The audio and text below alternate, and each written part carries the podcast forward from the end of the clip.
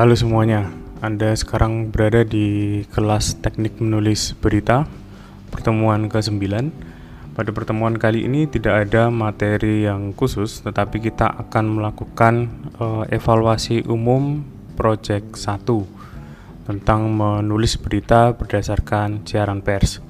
Saya sudah membaca uh, karya Anda. Tidak semua saya baca tetapi sebagian besar saya baca dan itu membutuhkan waktu yang lumayan dan energi yang lumayan tetapi uh, secara umum saya membaca karya Anda sudah cukup bagus meskipun masih ada beberapa yang mengambil sumber itu bukan dari siaran pers tetapi malah dari berita bikinan media lain begitu ya. Nah, yang itu pasti saya tidak akan periksa. Oke. Evaluasi ini saya bagi menjadi tiga bagian. Yang pertama adalah penulisan hard news secara umum yang kedua, penulisan dari siaran pers, penulisan berita dari siaran pers. Kemudian yang ketiga itu tentang etika. Oke. Ke penulisan hard news secara umum. Kita lihat dari judulnya saja. Judulnya dulu. Beberapa berita sudah saya komentari judulnya ya. Saya ingatkan lagi pada prinsipnya ketika kita akan menuliskan judul dari hard news dari berita cepat itu pastikan judul Anda itu menggambarkan isi berita dan itu sesuai dengan lead atau paragraf pertamanya atau teras beritanya itu. Oke, kemudian ketika menuliskan judul tolong uh, jangan terlalu panjang ya. Nah, panjang itu berapa dan pasnya itu berapa uh, saya tidak bisa memastikan tetapi kira-kira judul 6 sampai 8 kata, judul yang terdiri dari 6 sampai 8 kata itu sudah cukup panjang begitu ya. Kemudian yang ketiga adalah tolong hindari clickbait. Saya masih menemukan satu uh, berita yang judulnya clickbait banget ya. Mungkin karena referensinya dari media-media online yang mengandalkan clickbait itu. Oke. Kemudian yang kedua itu dari paragraf dan kalimat. Yang pertama itu lead berita. Lead berita atau teras berita itu paragraf pertama setelah judul itu kan hal paling penting yang ada di dalam berita itu. Paling penting apa? Nah, biasanya lead itu ditulis dengan singkat. Bahkan saking singkatnya bisa saja lead itu hanya terdiri dari satu sampai dua kalimat. Itu. Kemudian di dalam kalimat-kalimat berita itu saya banyak menemukan kalimat yang terlalu panjang. Anak kalimatnya banyak begitu ya. Koma-komanya banyak, dannya banyak. Nah, saran saya supaya mudah dibaca, buatlah kalimat yang pendek-pendek. Jadi satu kalimat itu satu uh, satu ide saja.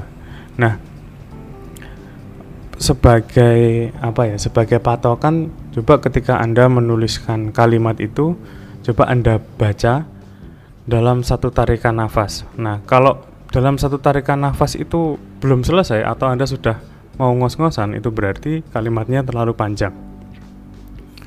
Kemudian di bagian paragraf saya juga menemukan kadang-kadang paragrafnya juga terlalu panjang. Karena kalimatnya panjang paragrafnya juga lalu panjang. Nah anda bisa membatasi ya kira-kira tiga kalimat saja maksimal begitu. Kemudian yang ketiga ini hal umum. Hal umum, tolong jangan ragu-ragu untuk memuat kutipan langsung. Saya masih menemukan beberapa yang sebenarnya itu kutipan langsung, tapi justru dibikin uh, kutipan yang tidak langsung begitu ya. Nah, biasanya strukturnya begini strukturnya adalah setelah judul kemudian ada teras berita atau lead itu.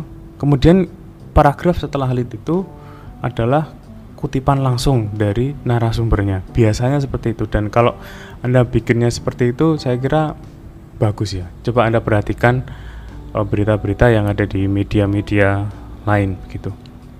Kemudian anda juga bisa mengubah data-data yang ada di siaran pers itu menjadi tabel atau grafik disajikan dalam bentuk tabel atau grafik. Saya kira itu juga cukup baik. Kemudian tolong perhatikan logika penulisan ketika anda menuliskan kalimat. Misalnya saya menemukan uh, ada berita tentang Pertamina akan memberikan apa sih cashback atau diskon gitu ya. Untuk pengemudi angkot. Tapi di bagian lead malah menuliskannya cashback kepada para angkot. Nah, kan seharusnya kan para pengemudi angkot gitu ya, angkutan kota. Gitu. Kemudian perhatikan e, perbedaan antara kata depan dan kata sambung itu ya, misalnya di di itu dipisah atau disambung itu kan digunakan secara berbeda. Jadi misalnya di kampus, di kampus itu berarti di spasi kampus. Kemudian kalau diperbuat itu berarti diperbuat, disambung dinya begitu. Tolong Anda memperhatikan itu. Kemudian juga Anda perlu hati-hati dalam beropini karena saya menemukan ada e, beberapa mahasiswa yang menuliskan opininya mungkin sangat ya ini adalah jebakan paling awal sih ketika kita akan menulis berita kita terjebak dengan mau beropini sesuatu begitu kemudian berikutnya adalah konsistensi penamaan narasumber nah maksudnya adalah misalnya kita menyebutkan uh, siapa sebagai ketua KPK kemudian di paragraf berikutnya siapa itu sebagai ketua penyidik KPK begitu. Nah, tolong yang yang uh, yang apa namanya yang konsisten. Si, siapa itu adalah ketua KPK atau ketua penyidik KPK begitu. Kemudian juga konsistensi istilah yang digunakan. Misalnya Anda menuliskan uh, eh, COVID-19 itu seperti apa? C O V I D huruf besar semua, kemudian strip 19 19 atau COVID huruf kecil semua spasi 19 gitu. Kalau kita melihat aturan yang konvensional itu sebenarnya menulisnya adalah COVID strip 19 begitu. Jadi tolong gunakan yang benar dan konsisten. Kemudian jangan lupa kalau itu adalah istilah dari bahasa asing misalnya uh, G20 action plan begitu. Nah, tolong kata action plan-nya itu dibikin miring atau italic gitu ya itu yang pertama tentang penulisan hard news secara umum. Kemudian yang penulisan dari siaran pers. Yang pertama judul itu bisa diubah teman-teman. Jadi uh, judul berita dari siaran pers itu bisa diubah. Anda bisa mengubah judul yang artinya juga mengubah angle-nya begitu dan disesuaikan dengan lead berita. Tetapi tetapi uh, jangan lupa bahwa maksud saya dalam memberi tugas ini adalah siaran pers itu jadi yang utama begitu. Kalau Anda mengubah ya pastikan yang diubah itu ada di dalam siaran persnya. Jangan mengubah judul dari siaran pers tapi mengambil sumber-sumbernya dari sumber-sumber yang lain yang tidak ada di dalam siaran pers itu. Itu yang malah jadi sumber utamanya. Jangan seperti itu. Kemudian yang kedua berkaitan dengan yang tadi menambahkan data dari sumber lain itu sangat diperbolehkan dan justru saya anjurkan ketika Anda menuliskan siaran pers itu. Mengapa? Ya sebagai data, bisa sebagai tambahan, bisa sebagai pembanding. Jadi eh, kadang-kadang siaran pers bukan kadang-kadang. Siaran pers itu kan memang berasal dari satu pihak ya. Dan mungkin kita butuh konfirmasi bisa lewat wawancara kepada orang lain atau kita konfirmasi melalui data yang kita ambil dari sumber yang lain begitu. Kemudian ketika yang ketiga, ketika Anda menuliskan siaran pers, jangan lupa untuk menyebutkan bahwa itu Anda ambil dari siaran pers, bukan Anda wawancara langsung. Misalnya bla bla bla, bla seperti dilansir dari siaran pers KPK eh, atau siaran pers Kominfo begitu. Itu diberi penjelasan. Kemudian jangan copy paste saja. Jadi anda harus lebih kreatif dalam menyusun kalimat-kalimatnya itu. Misalnya di beberapa siaran pers itu mereka tidak membuatnya dalam bentuk hard news tetapi dalam bentuk poin-poin. Nah anda bisa mengambil informasi penting dari poin-poin itu lalu dinarasikan. Jadi tidak lalu di copy paste dalam bentuk poin-poin seperti itu. Kemudian yang ketiga bagian ketiga itu tentang etika ya. Nah, ini pertama ini sangat uh, uh, masih menimbulkan perdebatan di antara jurnalis ya soal mengutip sumber berita eh soal, soal mengutip sumber dari berita lain misalnya. Nah, itu kan kadang-kadang ya tidak etis ya karena yang kerja adalah wartawan sana, kemudian kita cuma tinggal ngutip ngutip sana sini gitu ya. Tetapi kan ditulis sumbernya, iya ditulis sumbernya, tapi bagaimana?